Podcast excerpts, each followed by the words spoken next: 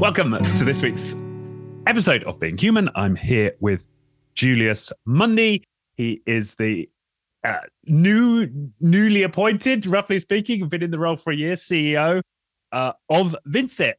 And Vincit is an incredible company. Uh, they've been awarded Best Place to Work in Finland multiple times, as well as Best Place to Work in Europe. Uh, Vincit is a commerce focused digital agency. Julius, welcome to the show. Great to be here, Richard. Thanks. It's it's wonderful to have you. So I think to, to open this up and yeah, get into why I'm so interested to have somebody from Vincit uh, on the show is you know what makes Vincit so special. How is it that it's come to win uh, that award uh, so many times? Uh, and then we could talk a little bit about you and how you found your way to to Vincit. Yeah. So Vincit was founded uh, 15 years ago on the idea that it should never suck to come to work on Monday. So basically, our purpose is to create better Mondays for our people, for our customers, and, and for the planet by harnessing the power of technology, but the humane part of technology. Very much of a people driven company. I mean, current, and now we are close to 1,000 persons in Finland, Poland, Sweden, and USA. And what Vincit is uh, known for is our exceptional and distinct organization culture. As I said, We've been awarded multiple times uh, uh, recognition of being the great place to work, both in Europe, also in USA, uh, and four times in Finland, and latest this year. Yeah, yeah. Um, so, what are the main facets of the culture at Vincit that has it be that Mondays don't suck? Because let's face it, Mondays suck for an awful lot of workers in the world. Uh, I think what really makes Vincit different is the uh, kind of the strong camaraderie, uh, like the strong communities in the workplace, that they are valued much more than in other companies like us. Uh, this is something that we done, done actually studies that when we done kind of a culture studies and we see the benchmark results.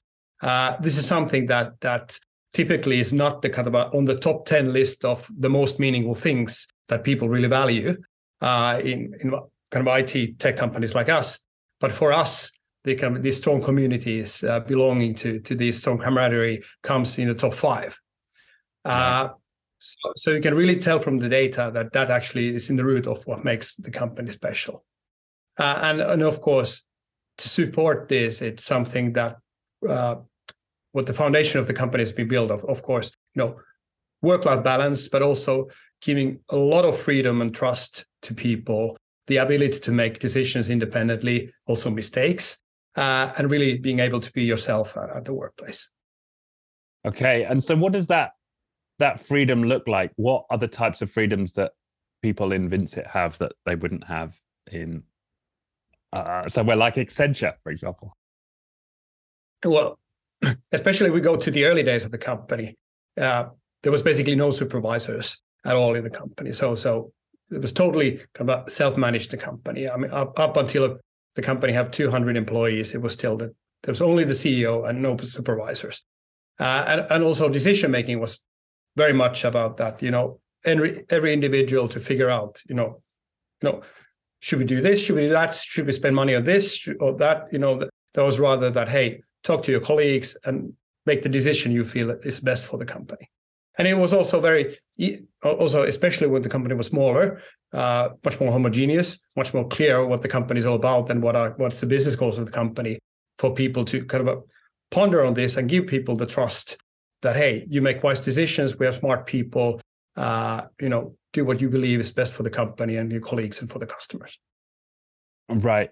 And so it started with no free supervisors it's now got some supervisors. So what's that what what are the remaining freedoms or like yeah what's what did the supervisors do i suppose yeah it's clear that of course not now that we've grown we've needed to bring some more structures and and and kind of also layers uh, to how to really manage the company. When a company is close to 1,000 people, it doesn't really work anymore.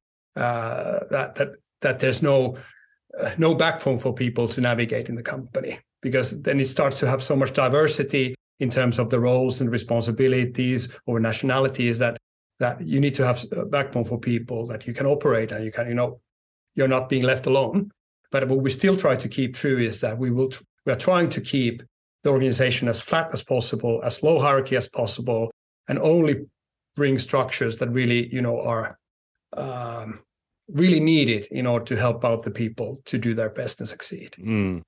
Uh, there was a lot of uh, the, one of the big conceptions for Vincit in the early days was there's a uh, this term that we used leadership as a service concept, where right. instead of seeing that there's you know that you're an employee and then you have this one supervisor who has all the power and authority over you, that it's the other way around. That leadership is a servant uh, role, and also that uh, there are different aspects of leadership uh, that typically one individual person is not the best person to kind of fulfill all these aspects of leadership. Mm. It's rather put it put it the other way around that ask the people that what type of leadership services they require and help out people to navigate in an organization to get those leadership serv- uh, services from different persons or, or, different functions or places.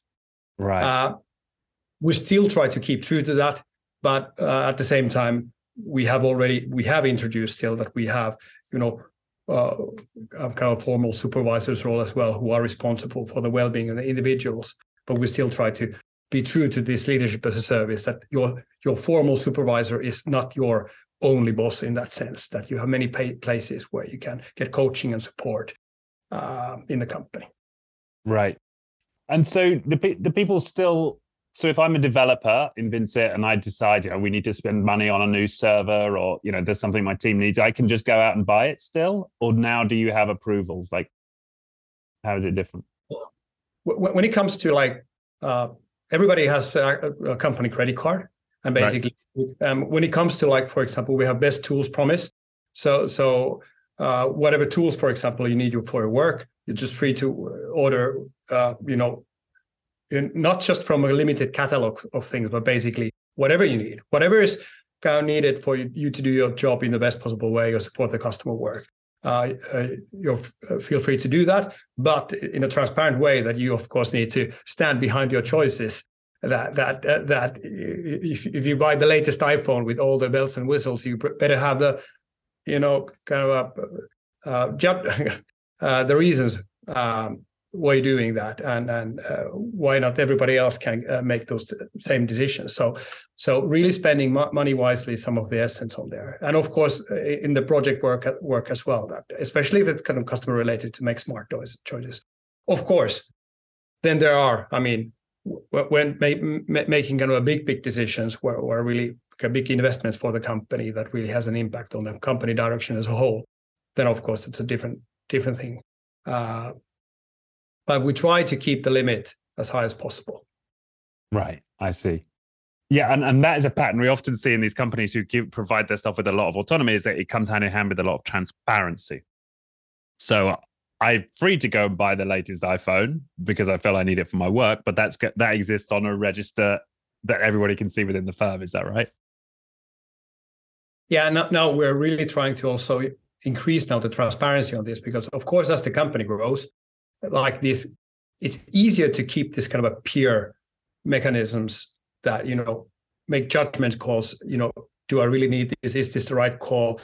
Uh, when you still you know have a tight knit community you know everybody else you understand you, you kind of bit balance out that what is kind of the acceptable levels and what, what is good for the company. As the company grows becomes multinational of course, it also changes a bit of the perception of, of people coming from different nationalities, different mm-hmm. cultures. Mm. Of course, we have also background of many uh, uh, acquisitions and mergers that, of course, mixes cultures. Uh, so uh, I would be lying if I say that it's easy to to maintain this because it's easier if you just kind of a uh, home grew the, the culture. But when you bring a lot of people from different perspectives to keep the kind of transparency, openness, the trust, uh, and we're constantly uh, kind of experimenting that what type of mechanisms do we need to enforce and foster that we would not need to you know change these and we would not need to kind of uh, implement these type of traditional control mechanisms in place? Yeah and that that is often the case because on this podcast we've had you know dozens of stories of companies who started out you know flat with very high levels of freedom high transparency these are awesome cultures and then over time if the founder with that vision moves away it it seems like there's a swing back towards you know yeah. traditional control. And I suppose you're you've become a guardian, have you, to some extent of that that legacy? Yeah, and at the same time, of course, we can't be the same as we grow. Yeah. We accept that we need to change. So I think I think the key thing that at least I'm trying to foster that we can be the best version of ourselves in the current stage and the current phase we are. Uh, uh, at the same time, it's clear that we can't, you know, just look at the past. That everything was better when when we were smaller, and and and things were better. And now, now it's not the same company anymore. And that's true. We're not. We're growing fast. We're changing. We're it's an evolution, but it's all about that. You know, how are we able to work our own paths still and make our make our distinct kind of choices going forward as well? Yeah, that separates us from from the others. Right. And so, if, if, if spending is one example of a of a sort of unusual freedom that people have within Vincit, what, what are others that uh, that people enjoy in uh, Vincit that um, yeah that that may be different from other companies? Uh, I would say that also super flat organization also in terms of communication culture that like there's there's basically close to zero barriers of of uh, what type of discussions uh, are taking place, especially in, in our Slack environment. Uh, that that that everything that happens in the in, in the company are quite openly and with quite harsh harsh criticisms also kind of handled uh, uh, which is very good. I mean, it's very that we have this openness, transparency. At the same time, the, the other side of the coin is, of course, that as the company is growing by size and the, uh, the complexity is increasing, uh, you can't expect anymore that every individual in the company is aware of all the dimensions of different things that are going on. So there's always a balance that when what type of discussions are fruitful for take like on all company all hands meetings and what what a topic that the context starts to be so blurry that if you're not into the details of the context, you can't really contribute on, on the topic or the discussion in the best possible way. It's uh, it's not always fruitful, and this is a balancing act. Of course, we don't do not want to you know this as well that we how to keep that level of uh, openness, transparency. You know, everyone can you know have direct access to me, for example, but still that we can have relevant discussions and not just overflow of communication because as we grow otherwise people won't do any anything anymore than just be you know looking into all the details what's going on in the company instead yeah. of focusing on their own work and i know that some companies have solved that problem i'm thinking about gore you know, who make gore-tex and um and semco which is one of the very early examples of self-management that they split into cells right i think of about 50 people and they created and also Haier right the, the the chinese very flat you know they create multiple mini enterprises. So that's one way to, to, to start to address that issue. Is that could you see that being Vincit's path, or are you doing something different? And this is something that uh, actually Vincent grew with this self uh, cell uh, ideology, mm. uh, and and uh, we operated in location-based cells that were operating very autonomously.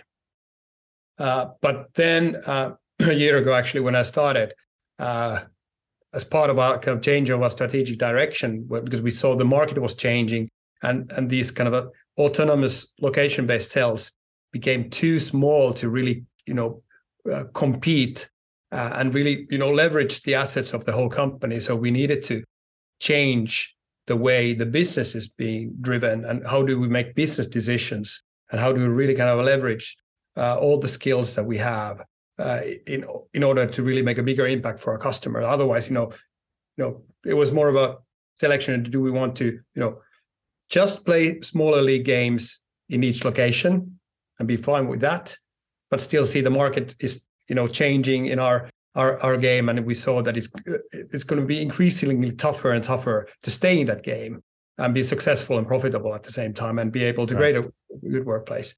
Uh, and we made a conscious decision that we need to be able to steer our business uh, in much more harmonized way in terms of you know having all the skills in the company available and also have much more focus on where we want to be world you know world best at because if you're just focusing your business on each location each city you can't be the world's best individually in every every town So yeah. we said that we want to have certain spearheads that we want to really be the world's best at. Uh, that strategy was all about. But we still wanted to maintain the community. That we didn't want, want to break up the feeling that that that uh, the people and how how it feels to be uh, Vincitizens, part of you know your everyday work.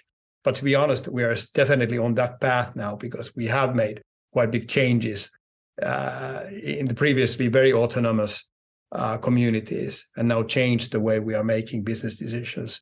And and at the same time, we also made just a big merger uh, with another listed company here, first of July, where we are now really mixing many cultures in the in the company uh, at the moment. So it's definitely kind of a, uh, a, a new phase for the company as well to redefine itself as well, and still trying to be true to its roots. Right. And so, how do you play? How do you how do you envisage that playing out? Then, how do you have that community feel, that sense of belonging? and have a, a global business that's yeah as you say leveraging all its assets yeah. at, at a bigger scale well what i believe in it what what really makes uh, uh, kind of a strong organization culture and, and and, environmental what what creates success and where people are really engaged is you need to have two things first of all you need to have the higher level kind of a purpose and direction for the company. It's something that really unites the people it's beyond yourself and you believe mm. something that you're kind of motivated to lead that this is the big direction. But that alone is not enough if your kind of everyday life your closest colleagues or your closest immediate supervisor or or or, or how your everyday kind of work assignments look like. If if you don't get you know if they're not matching your values you don't get the kind of a positive triggers every day on that one uh, uh, that, that is typically the most important things that defines whether people really feel engaged yeah. in their workplace or not. Even even that's even stronger than the kind of a high level purpose. People people can ac- actually accept a bit of a more vague bigger picture if if the working environment they work on a daily basis is fulfilling for them.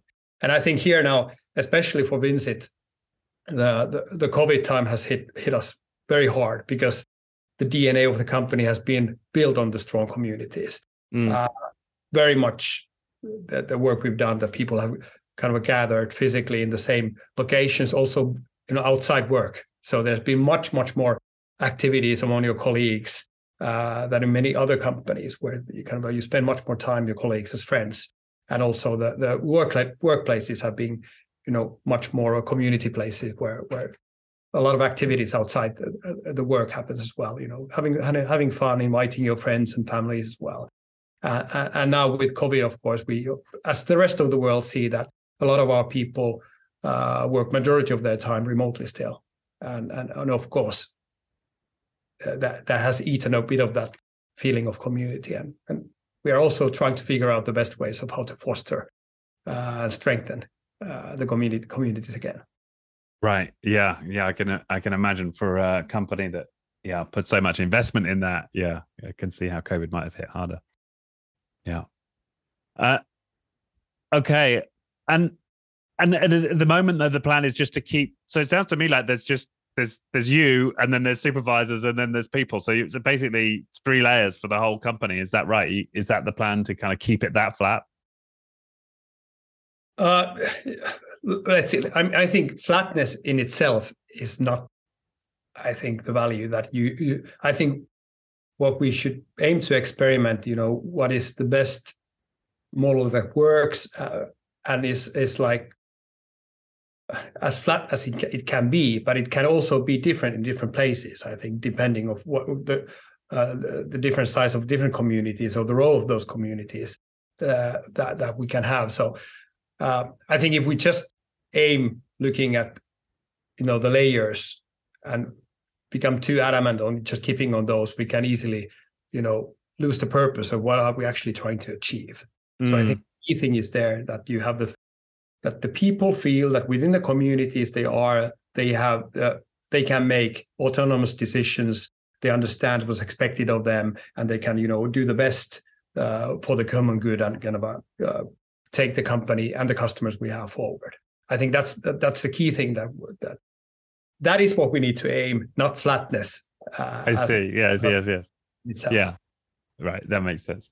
But typically, of course, flatness is part of that. That, that of course, they correlate heavily. Yeah, and, and the reason I guess I push on the question is because I think what companies like Vincit prove is that you can be very successful, um, even at scale, without the traditional bureaucracy, which tends to dampen the human spirit in, in organizations. Um, and so uh, that, yeah, I think the fact that that you have such a flat structure is even even at the level that it is, right? Which you know is is still a testament to the fact that we we don't need a lot of what we think we need in order to be organized and coordinated and effective in the world inside company.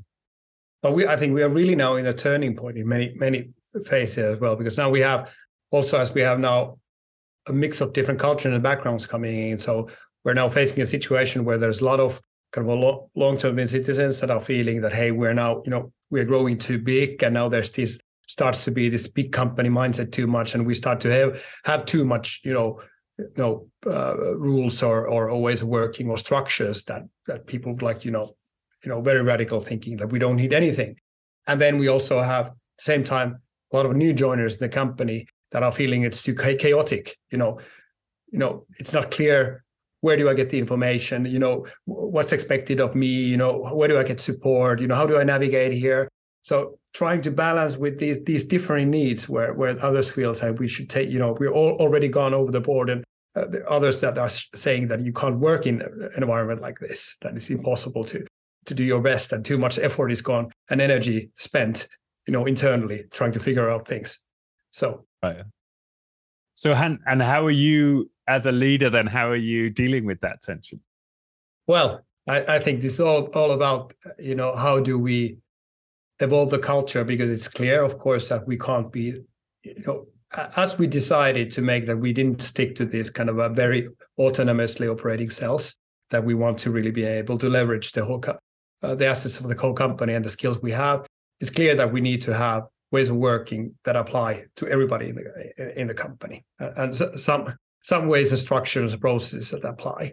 Um, uh, at the same time i think it's the mindset that we put the means to an end and keep the people in in in the center uh, of decision making. Not, not not like the processes. So people before processes in everything that we do and there needs to be a strong justification why we do something not just something because now now the headquarters wants to do something. And i think we really need to balance out with that what how because we are as i said in the, in the turning point of that. Uh, at the same time I think when we are talking about kind of a, uh, company culture that puts a lot of trust on people and gives a lot of freedom and wants you to operate autonomously, it also requires a lot more from the individual as well. I mean, often you you uh, you see that people are you know longing for uh, more traditional companies that they would like to you know we should have more self management, we should have more autonomy, more freedom, but but then it might turn out that people who then get that uh, might actually get a lot of stress from when they realize that now it's not that clear anymore what is expected that I need to do much much more myself uh, uh, to, to understand and get things done. So uh, kind of a, the more autonomous kind of a community managed uh, leadership style or, or kind of a um, management system we have it requires much much more from, from the leadership it requires much, much more for the individuals and the communities. And this is typically one of the key misconceptions of when we're talking about self self-managed companies that you don't need leadership anymore or you need less leadership. Uh, actually, it means that you require less management, but you require much, much more leadership to yes. uh, the kind of a constant gardening of, right. of, of the company to make sure that it's healthy. Yeah. And then at the same time, it requires much, much more for the individuals as well to operate in that type of environment. Yeah, that's so true. And we uh, we've had yeah several stories on the show of, of um, I'm thinking right now of um, Matt Black Systems in the UK, an engineering firm who's self-managed, and as they went through a transition from traditional to self-managed, they lost I think every single member of staff like over the X number of years. Um, so it was a complete change out because it is a very different profile of individual who who's attracted to working in self-managed style than than in a more traditional bureaucratic um, so I guess you've got a risk on your hands there with yeah how how you deal with it. Um, and yeah, of course, it's, to find. I mean, we need to find a common ground. Yeah. Yeah, no, that's right. Um, and and you're right to make the point that that, that I think the self management uh, requires leaders, and I think almost generates leaders. I mentioned this on another show that we had. Uh, um, Jorge from uh, Jorge from Ten Pines in Argentina, who is software firm, self management, and and I asked them what they did about leadership development. They says we don't have any leadership development programs. Our whole culture is constantly automatically developing leaders. I think uh, one of the other misconceptions that I I feel people have with self management that we're too focused on the individuals. I I think in the end of the day, there's you know companies are all about people working together. And also self-management actually uh, it, it is more about the community managing itself and operating autonomously. Not individuals but community creating their rules and how the, how they operate as teams as communities uh, you know as project members.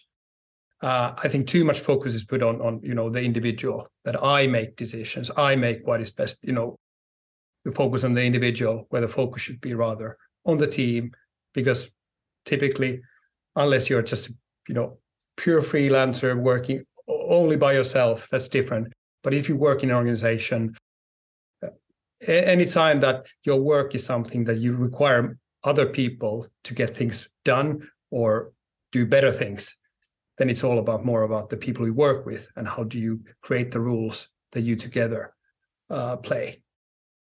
Yeah, that's a really important point, isn't it? That that self management is as much about uh, the team as self um, as it is about the individual as self, right? In it, or the community as self. Yeah. And that I see also, I think that is one of the pitfalls of of overdoing self management, uh, which I see a lot of in Vincit as well. That there's a risk that you can take that overboard, that the organization becomes too individualistic. That right. that self management is is taken as thing that it's not about you know what's best for the community and and you, what are we actually aiming at you know we want to be agile fast you know we don't want to get slow we don't we want to make sure that we can make smart decisions where where the data is and where we can see the actual situation fast uh, but it's not about you know uh, every individual doing as they want to do and just looking at what's best for them and not ignoring the rest of the community ignoring the customer needs uh, the realities and the changing world Right, right. Yeah, that's a that's a, yeah an important point. And I suppose a lot of um, well, one of the ways that a lot of, from my understanding, self-managed organizations will deal with that is with, with a lot of peer mechanisms, right? So there's an accountability at a peer level, and the transparency plays into that. And so you you're sort of uh, there's a lot of checks and balances to ensure you're a good participant in the community. I think the other other aspect as well that uh, the more ho- homogeneous you are as an organization, the easier it is to be self-managed. Because right. you tend to think like-minded. So so uh, at the same time then you get into the trap of like-mindedness. Uh, we we all know from multiple multiple studies that you know diversity is really the key of of long-term success and innovation. And uh, and from different perspectives different people different background uh, that what really drives uh, the ability to you know create something new uh, but it's much harder. It, it is when we have diversity, there's much more different thinking, perspective, personas, which creates conflicts. And and and uh, typically conflicts in a traditional organization is then handled by the kind of a, some authority. You know, yeah. workers deal with with with the conflicts. And in a self-management organization, one of the key skills of the organization is actually conflict management. How does you know the team together manage their conflicts in a constructive way because conflicts are needed. In, in order to if there's no conflicts in a diverse team then there's no real teamwork. Then basically people are not putting you know putting all their perspectives on the table so conflicts are needed healthy conflicts to put all the perspectives to, to get those clashes because from clashes something new happens but if if you don't have the means in a self-organizing community to manage conflicts, it, it becomes toxic. And of course, traditionally, it's the boss who manages uh, the the conflicts. Yes, yes. And so, I'm interested then, from your perspective, you know, personally as as the CEO and as the leader, what's your approach to servicing and, and managing conflict? You know, in, in self managed teams, how, how do you how do you you approach that?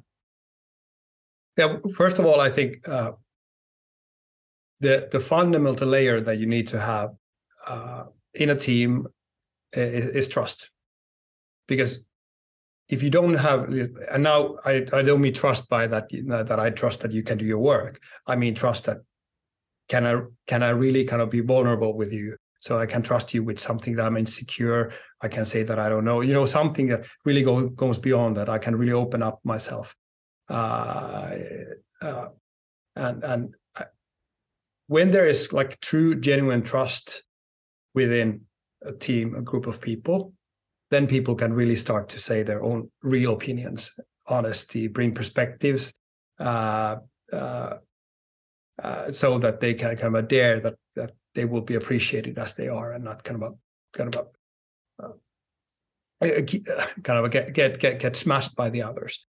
And then also when you have this strong kind of a foundation of trust on that, on top of that, you can then build healthy conflicts, which which I, which I believe are essential for a uh, uh, kind of a team that really performs.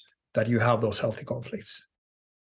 Right. So, and and then I'm. And uh, it's not always that. I mean, it. I don't necessarily see that it's always required that that that you can of course have a team lead that can have a special role in facilitating that as well uh, as, lo- as long as it doesn't become the lead who actually then takes the lead and also saying what is what is the right you know taking too much power you know. Yeah. Team lead can really be more of a peer facilitator for the group uh, and, and not emphasize his or her own opinions over the others it can work. But i think also if there is no clear that kind of a lead position, then it's important for the organization to to train the people, you know, have the skill set of, of healthy conflict management. Yeah. And understand, you know, what do you do in those situations? Uh, it's a skill set and tool set that that is required.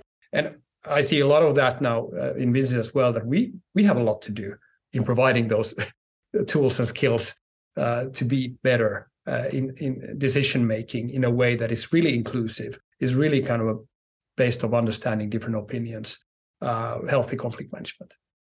Yeah, and I love the way how you you you made that distinction there in terms of trust, because we can throw around that term like high trust, like a high trust organization, but I, I think you really nailed it there. The, the the the quality of trust that we're talking about. It's not just that you know you're not going to steal from the company and you'll do your job can I be vulnerable with you?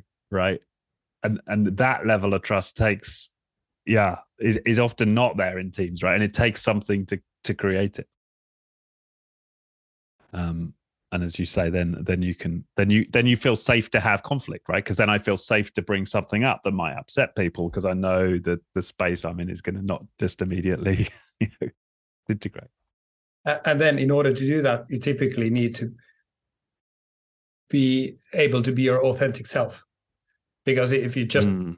half of your personality of who you are or, or having a too much of a role professional role on you uh, it's really hard to create that genuine trust and, and, and authenticity and, and, and that vulnerability if people don't really know your who you are as a person fully yeah. as of course there's always limit uh, that, that is from individual individuals decide themselves and where is the, the limit of, of these are my personal things this is my boundaries yeah but typically in a typical organization those boundaries are way way way too too high in terms yeah. of really understanding each other as really humans of how we are. Yeah. Yeah. yeah that's a really really important part. As sort of another prerequisite for that that high trust. And and so you're you're interesting because you came from a more of a traditional corporate background and right and you've come into this role. So um i mean there may be many ways in which you've you've seen a difference as you've moved over but is authenticity one of them? Is that something that you've you've consciously changed in terms of how you show up at Vincit versus your your premier previous corporate life? Uh, definitely. Uh, uh, well, first of all, I have a business degree from School of Economics. Started my career 20, year, 20 years ago as a consultant at Accenture. So yeah. I learned a very traditional view of how companies are being run and managed, especially managed, and also a bit of a how does a leader look like and what is expected of of of, of leader. And uh, only until uh, then, um, around 15 years ago, when I had the responsibility of driving one of the largest digital transformation projects in the Nordics in, in the insurance sector, I got really introduced deep into the agile movement. Uh, uh, and with the agile manifesto, I really had a revelation that the agile development didn't have anything to do with technology. That that you know the the agile manifesto and the agile thinking it, it was a management and leadership innovation, requiring fundamentally to unlearn many of the things that I had previously uh, kind of learned during my career and in the university. But how is it that you actually, you know, what makes a company successful and, and what is that that is really in a traditional kind of a old school management style that is killing companies of not being able to really run faster, uh, innovate, rethink themselves. And I think that really kind of pushed me into into into uh, uh, down down the rabbit hole of really you know exploring uh, uh organization culture literature, uh, uh, starting to get into different com- you know different agile communities, starting to get a, a bit of a new type of people who are we're thinking differently and and and getting you know the sense of curiosity of understanding that hey everything that i thought i knew kind of a being very overconfident got overconfident guy uh, younger myself uh, kind of uh, I opened my eyes and, and, and, understood that there's so much that I don't know, and there's so much going on in the world that I that, that I need to totally you know level down and start learning again of what it actually means to uh, lead people, lead companies, create uh, great organization cultures that that make the workplace happier for the people and also as a result then produce you know great outcomes uh, both mm. for the customers and the company itself so you were kind of softened up for your role in yeah. through the uh, agile transformation work i think if we think my the past 20 years then you, you could really see that i've been mostly working in in more kind of a big corporate established companies where my role then became more of being the rogue rogue in the mm. leadership team that actually represents you know uh, new thinking is chal- is the challenger is, is being kind of a given the given the job of actually you know making a change a step change happen in, in, in different environments sometimes succeeding with this and sometimes not right and and, and really I, I, I really saw that that as a challenge to to see that can big companies really fundamentally change? Because there's so much good, of, of course, that you have kind of large established companies that that's there. But how do you really unleash the energy that's and and and, and the competence of the people uh, outside of the process and the bureaucracy and everything that people just bring 20% of themselves to the workplace and still super smart people you know so much talent in in big companies and how do you really unleash that and then having had the chance a few times of actually succeeding at that and seeing the change ha- happening. I mean, it, has been those have been the moments that I really hope you know uh, the best parts of of, uh, of, of my career life. And now, of course, with Vincit, the, it's a bit of a, the upside down. Uh, the, uh, the, the roles change. But for Vincit, uh, as the company had been growing, things had been starting to go a bit too chaotic. So, so great success, great growth, but you could already see some of the warning signs that that you that the company needs to reinvent itself. You need to, you know, think, okay, how to level up in a way that the company doesn't crumble. Uh, and then basically the assignment was help out the company to grow, uh, clarify a clear north star for the company that unifies uh, unifies the people and also makes it understandable for our customers that what is it that we are as a company. Uh, uh, and then based on that north star, uh, try to keep the company as self-managed as possible, uh, uh, but within a common a common framework, common uh, direction, because it was clear that you could start seeing that what, what was happening, that these strong autonomous uh, cells, when there wasn't a clear enough common direction, uh, many of them started to operate already in conflict with each other. Ah, okay, so that was a that was one of the warning signs, was it? That. And and what it and so now I'm interested. So what is the North Star? Sorry. What is your North Star? Uh, yeah, well, because basically Vincit has been a kind of a design and digital development powerhouse, but uh, the strategy of the company has really been up until now that we're just a great place to work for the best tech and uh, digital talent. And there hasn't been a real, you know, the the business strategy of the company has been basically that we have the best talent, uh, and then we will find the best projects and the best customers. Yeah. Uh, and and and now we've been gradually building, kind of clarifying that where we really want to be the best at that that as I mentioned in the beginning that we are a commerce focused digital agency that really helping out our customers in their kind of end to end commerce uh, development to becoming a real business transformation partner around their kind of commerce needs. Uh, that is something that that we want to make sure that the company is known for, and it's going to be the, the spearhead for our growth going forward. Okay. Yeah. Yeah. Got it. Not forgetting the roots, still in the DNA of the company that it will we will not succeed if we will not keep true to our roots of of that we will be the best place to work and grow uh, for our people today and tomorrow. Mondays need to stay awesome. Yes. Yeah. And so, and and back to this authenticity then. So that's, I, I think there may be other leaders, you know, hearing that and and maybe questioning, you know, are there aspects of my persona that maybe I could experiment with dropping, or could I show up differently? Like, what, what's been your your personal journey there? Do you do you consciously work on your authenticity, or or what what do you think of or do in that realm? definitely I see that for myself as a journey. When I started my career, uh, I definitely, as I mentioned, had a more of a traditional start in, in my career, and I had much more clear professional role and and uh, and then kind of my civil role, and uh, it's te- definitely taking me to kind of a self learning and and and also rethink. This is part of also the unlearning and rethinking what it actually means, and also seeing the world with different lenses because i mean i don't think that i 15 years ago could have seen myself as the ceo of a, of, of a listed company based on just my kind of conception of what it actually takes to be a ceo of, of this type of company. That how do you need to behave? How do you need to look like? Uh, what sacrifices you need to do uh, in, in your life if you want to go there? Uh, and this is something then kind of a I, of course the world has changed a lot and the generations have been changing along and we see this now a lot but also for myself of, of really you know gradually letting go of those differences and and and and, and the roles my professional role and my kind of a my private role has been converging step by step and it's clear that what i'm today i'm the most authentic myself uh, that i've ever been in my work life uh, before uh, but of course, safe to say that the journey is still ongoing.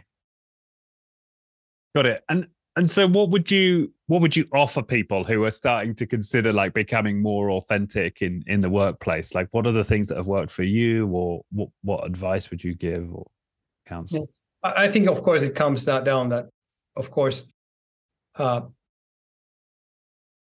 it's really hard to be of course, depending a bit of a role and what, what where we stand. I mean, in an organization culture, if if if if it's really different from where you are, or what is your kind of a you know, where do you identify yourself? It can be hard to do that, and of course, you know, really, first of all, I think you you go into an environment you feel that it's safe to do that but especially the higher you are the leader you know in different leadership positions you are i think you should set an example as well to push the limits because i think that yeah. you set an example of course for the others uh, that what, what what it means that, that, that, both within the company but i think especially the the more visible role you have also outside of the company you also set an example for others and of yeah. course then understanding that then being your authentic self doesn't mean that everybody else should mimic you because that is You just show that this is one way of doing things, and this is one way of acting, which is not to say this is the way or this is the correct way or this brings the best results, but at least kind of showing that at least uh, that that uh, that yeah, you you can take your own personal way of of driving things and communicate and act. Yeah, yeah. And and so, what are the, some of the ways that you set an example in Vincit? Then, what as as the CEO, what is it you might do? Well, I, I think for us uh, in Vincit, as I already mentioned, it's uh, uh, the the super flat organization really, you know, it shows, and and being like the amount of communication we do. I mean, in different channels, different ways, uh, and also the different mediums that people really have the chance of having a genuine dialogue. I mean, whether it's you know being there active on Slack channel. Uh, we have monthly Ask Me Anything sessions where basically the whole company can ask whatever they want to live and and uh, then you know every every question is being answered uh, uh, reflections on on on where the company is heading posting after every uh, uh, every leadership team meeting we have posting the notes uh, memos right. of what's been handled and and discussed you know trying to do acts and show you know opening up so that people really feel that hey, that that that what's going on. There's no secrets. Uh, uh, but at the same time, I think the other way around there as well that that people get quite quite uh, uh impatient as well because uh, when they see that you don't have all the answers to the questions, it can be quite scary as well. And then that might lead to comments and criticism that that we have leaders who don't know what they're doing. They don't have answers. So that's a balancing act as well. Uh, what you get that if, if you don't have this transparency, you can have this charade that you know we know everything. We are not just telling it, and then we will get to the answers uh, when it's the right time. When you're open about it, you're also open about that you don't know everything. Yeah, and that can be scary. I think that's a, such an important point, and I do think that is somewhere something that a lot of leaders can experiment with that edge of where they share. Because I see all the time in organizations. Oh, we don't want to release that. We don't want to tell people that because that's going to send hares running and we might get some difficult questions. It's better to hold that back until we get a better story or a better set of answers. And that is really well intentioned. But I think a lot of readers don't realize that they're dis- destroying trust in the process because people know that they're not being told everything. And of course, then there are things that you can't tell. I mean, oh, especially uh, planning company acquisitions. I mean, right you can't open up. They always come as a surprise for people, and then something happens. Also, uh, something has hit the uh, organization culture in Vincit now very hard. Uh, uh this autumn is that uh, as part of the uh, the big merger we just did now, we needed to lay off some people, and, and of course, when planning and preparing these type of really difficult decisions, it is not also also by law you can't you know yeah. it's something that you can kind of publicly go through with the whole company and and of course when you are forced to do difficult decisions which by, by the way is one of the one of the key challenges in in self-managed companies as well or which are very kind of heavily bounded on this kind of low hierarchy full transparency is that uh, it's hard to make difficult decisions it's um, it is mm.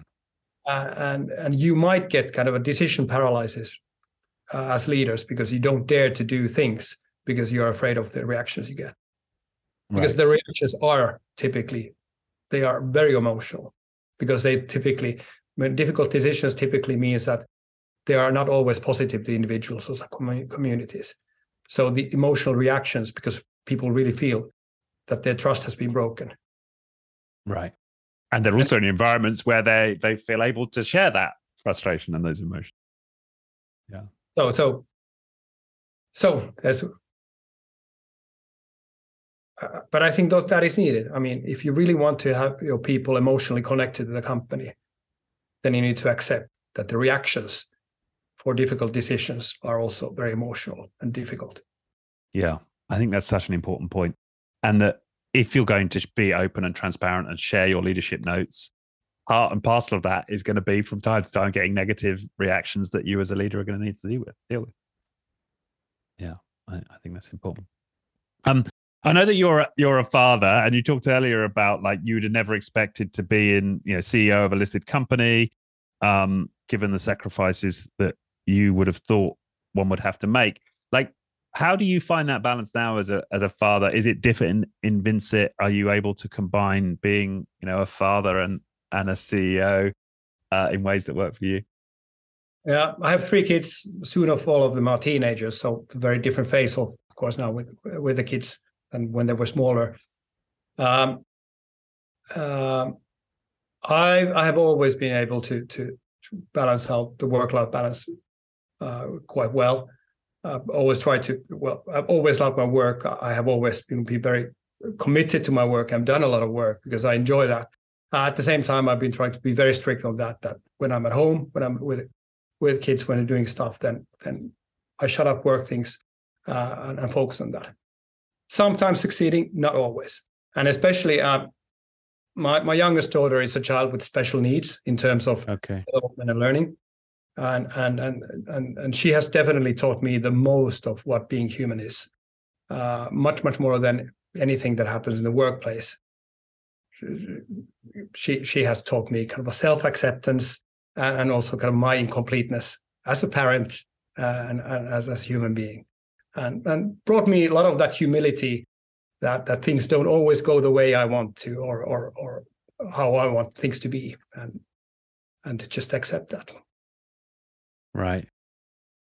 Right. Yeah. I, I can well, I can only imagine how challenging. I mean, I know how challenging it can be with a you know with with kids without any developmental needs, but yeah, I can I can imagine that it requires a level of acceptance. But and I think, well, I, I read a lot of uh, books regarding organizational culture, leadership, uh, uh, and um, and also have a, a, kind of of a, a private uh, sparring groups where we discuss about uh, uh, leadership literature and, and, and uh, kind of a developing companies as a whole. And I think in most of the books I read, or more, many of the discussions that I have with my peers, uh, many of them typically have an angle that that brings back, you know, that leadership and parenthood in many ways go kind of a side by side. So, yeah. so many times when I reflect something that I, I can learn something about leadership. I actually have big aha moments also about, you know, being a better parent, or at least then understanding things that I could have done better in the past if I realized something earlier on. Right. Yeah, that's so true. Yeah. Um, so you mentioned acceptance with your daughter. Is, there anything, any other lessons from parenthood that you take over into your leadership? Yeah, I think then it's the other other way around as well. That I think hmm, uh, what I'm really concerned currently is the development that we're seeing in the Western world of, of mental well-being. That that that that we really start to we, we are coming to to a limit in the society that that I that I, I I think we can we cannot continue on this trend anymore. That people just cannot cope with uh, the daily lives uh, and the society that pressure that we are bringing to people of course that's a combination of many things it's not it's not a, just work related but it's of mm. course related both to the world we live in uh, many of the things you know people lost and of course pressure at work pressure at uh, home what's expected uh, complexity of the world in general so i think that is also how to create environments where you know we don't burn people up where where mm. we keep the balance uh, I think that goes also for the same that how at least not try to push my children you know that that the key thing is rather to you know Uh, not just push for the best grades and you know uh, you know that you'll find your limits rather the opposite of you know you know take it more easier you know that is okay you know. Okay that grade is good enough don't go don't go you know don't try hard you know. Select the areas where you really love and, and focus on those and you know let the others be. And when i'm saying this to my kids at least then i'm partly talking to myself at the same same time as well that yeah. I should also be, be better at that with myself as well. Yeah, that that that that makes sense. And you see the mirror, right? Because when we talk about self-managed organizations, we, we, we're we're creating environments where we encourage people to to follow their hearts, right? To to follow their intuition, to select the projects, and go go make an effort in in the areas where they they sense they're going to have the biggest impact, and we we don't tie them down to job descriptions and so on. And yeah, that that that makes total sense to me that we want that for our kids in schools, in life, in, in, as a general sort of philosophy of well, it's back to trust, isn't it? Trust, trust that people uh, have an intuitive sense of where they're going to have the biggest impact, and let them follow that. Um, yeah, and that, that makes sense. Um, and and I guess for, guess for me then, um, we've talked a lot about um, leadership specifically in the in the context of self management and dealing with with with conflict and so on.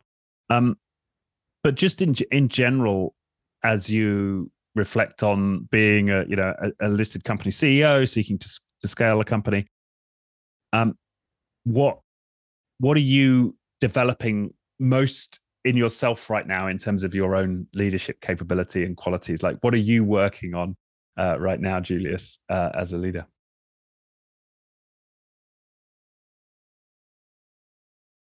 A very good question. I think, I said, I find myself always on a constant journey of, of making a better version of myself. But maybe maybe that better version of myself goes back to what I was reflecting of that also. You know, more self acceptance and be a bit more easy on you as well on, yourself. Mm. Uh, I think I think that's probably the key things that I, I need to work with also with myself. Yeah, that's so let true. Go, let let go of some things, or you know, not just push the limits all the time. And what are you finding that works in your life right now that helps you to let go? Well, I've always been to music. I mean, that it was it could have been so that I, I, I could have been made a professional career out of out, out of out, out of that. I basically, just always enjoyed you know playing bands, singing, uh, making songs. They still hop on the stage when when needed to throw a party. So I also during the uh, Corona time actually built my home studio finally in the garage.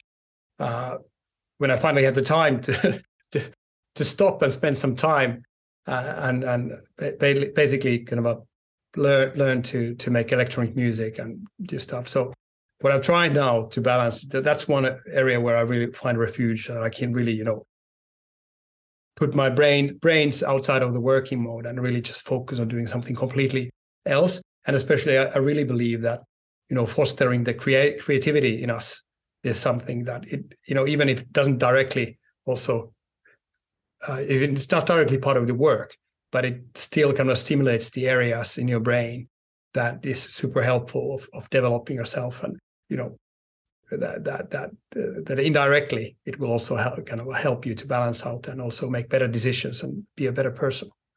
So that's uh, specifically that i've been trying now to find time more to to do some music do you know both both in, in in garage but also with some friends and you know just have fun. Oh wow. Yeah. And what and what do you play then? What what instruments do you play? Well i'm mainly a singer and a, and a songwriter uh, I play, play, guitar, and then of course now with my garage uh, setup, I have the one man one man band with with everything. so you can find me on on, on Spotify. So that's. It. Oh right, uh, just the, the do you have a stage name or is it the same uh, Julius uh, Oh, there's many, but my my latest it's called Next Slide. That, that's my alter ego currently. Brilliant. Well, talk about demonstrating. I mean, that's that's uh that really is walking your your talk in terms of having a yeah interest out of life. Yeah out of work i mean. Yeah. Fantastic. Um well this has been this has been a fascinating conversation. Is is there anything you think we may have you know we've not we've not touched on that you'd like to share uh in terms of your leadership in terms of what you're doing with uh uh with vincit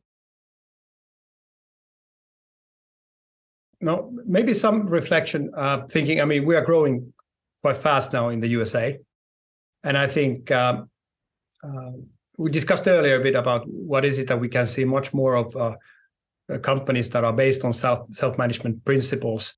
Uh, that a lot of these companies are coming from the Nordics, and I, I see what we see now also that uh, we definitely have a competitive edge now in the USA. Uh, why many people want to join the company now because we are able to offer a very healthy work-life balance, uh, an environment where people can really be their true self, uh, in, and also a company where people are really appreciated. You know this this Nordic mindset that that we can bring in, in the US market in our in our field is something that is really separating us and attracting one of the best talent in the company and helping us to grow and do the best thing for our customers. And I think there's something in the in the Nordic societies, of course, which which helps helps to to create companies like this. I think it's it's, only natural that Nordic culture and societies that are by default low hierarchy, low status, low corruption, high trust, high equality by default.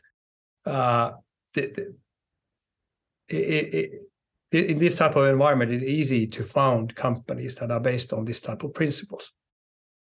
Yeah, yeah, I think that's an important point. I, I, I, read somewhere that one one theory as to why the Nordic, especially Northern Europeans, have that is is is is is because of the very long winters, right? And if you if you if you weren't tight with your neighbours, that could be a life or death situation in a in a long winter.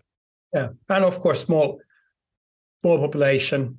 Uh, I mean, there's there's trust by default when you meet strangers. I mean, yeah. trust the good intentions of the people. I mean, this is very, this is definitely not true in many other parts of the world and nations. That you have, you know, instant trust when you when you come when you meet a new person and when they tell you something, you actually trust, take their word that they have good intentions, that they mean what they say. Uh, and of course, this can also lead then to challenges with when you do business uh, with with other cultures where where where where a lot of the people working in the Nordic countries, of course, have gotten used to that. You when people say they do something, uh, it's not necessarily always the same thing. Uh, globally, when when people say that yes, I'm going to do this, that is, the right. yes, I, yes. Yeah, yeah. So it's uh, you, you you sort of you don't want to fall into becoming sort of naively high trust, I suppose, but that's going to be difficult. Yeah. So it's, of course, you need to have the acknowledgement of understanding these differences, but it doesn't mean that you need to change. You just need to understand and how you do, you know, create this yeah. also outside your own country. Yeah. Yeah. No, that makes sense. Um, and and it and it ties into um, the, uh, have you come across um, Morningstar, the tomato processing company, and yeah, who's it's a self managed company, and we had one of the, the the head of their sort of research institute on, and yeah, he would. his latest research is on socialization. That's what he's focusing on. Is um, so how socialization in the you know in the home in society in general um, either predisposes predispose disposes you to be to performing well in self-managed company or or actually can make it very difficult for you. You know you can imagine if you grow up with sort of very authoritarian parents let's say it may be that that that means it's quite difficult for you then to transition into a, self-managed company. Um, so I think I think that those questions are um, you know quite quite important ones for those of us who want to bring more self-management into the world is understanding that that interplay between socialization and uh, yeah people's uh, likelihood to take to self-management. Um, and can we? Well, that's a good question to ask you. Then, do what to extent do you think it's possible then to? I mean, I suppose you've been through some version of this yourself, but to take somebody who has expectations of high structure, authority, being told what to do, very clear expectations of role, and so on, um, and have them transition into being effective in a self-managed environment. It, yeah, what, what's your experience of people making that transition? I think it depends on the role right. a lot. What what type of so I think the more I don't want to use I mean the more responsi- responsibility you have in terms of you know driving a change in the company or or, or being a leader then then I think it's really difficult. Right. Yeah. But depending a bit your how much are you expected to influence others? I yeah. think that's that's the key thing. Yeah. if, if you're if you're if you're a kind of a professional that your your own craft is your main thing, then it's much easier to make that transition. Not easy, but easier. Yeah. Yeah. Yeah. That makes sense. It's, yeah, it's really hard to change as a as a leader or, or within a rail uh, within a role that you really need to drive change uh, because it, it, ultimately it comes down to how do you what do you believe what's what's your kind of a belief on how do you how do you believe that you can make people do things you know how do you see usage of power and how do you utilize that so yeah. i mean if you're if your kind of a fundamental philosophical you know, beliefs are are very different it, it, those are very difficult to change yeah that's uh, the, the, the theory X theory. Y, if you believe people can't be trusted and need controlling to be productive, then yeah. And it's also not binary. I think that it's easy to talk about theory X and theory Y, but in reality, of course, there's a lot of grades of shade. They're mm. they're in between. So that's true. Yeah, yeah, yeah. That's that's very true. Um. Okay. Well, thank you so much, uh, Julius. This has been this has been fantastic and great to have somebody on who's in the midst of like this transition. Right? It's uh, it's it's it's a fun place to kind of explore. Um, yeah, you're you're you're you're dealing with shades of grey right now, and history will tell how it goes. So that's yeah, it will be interesting in five years' time, like which which philosophy wins out at Vincit. Yeah, and where do you land as a as a culture? Yeah, absolutely. All right. Well, thanks once again. Um, so people can, yeah, people can find more about the Vincit story on vincit.fi. And then there's um .com as well, right? Yeah. Um, vincit.com. Uh, yeah. And uh, and they can find your music. So it's next slide on on Spotify. Awesome. Uh, anywhere else you'd send people any any other um like references or resources for people who are interested in in self management or any of the topics we've covered? Well, I think that's a totally topic of its own to start talk about. You know, the, the key books that have really influenced me, or the kind of a key key persons. But maybe we'll leave that to another one. another one. Okay, good. All right. Well, thanks. Uh, thanks once again. Um, uh, it's been a pleasure. Thank you. Hello, Likewise. Thanks, Richard. Thank you. Bye. The Being Human podcast was brought to you by First Human. For more on First Human's human focused coaching and leadership programs, head to firsthuman.com.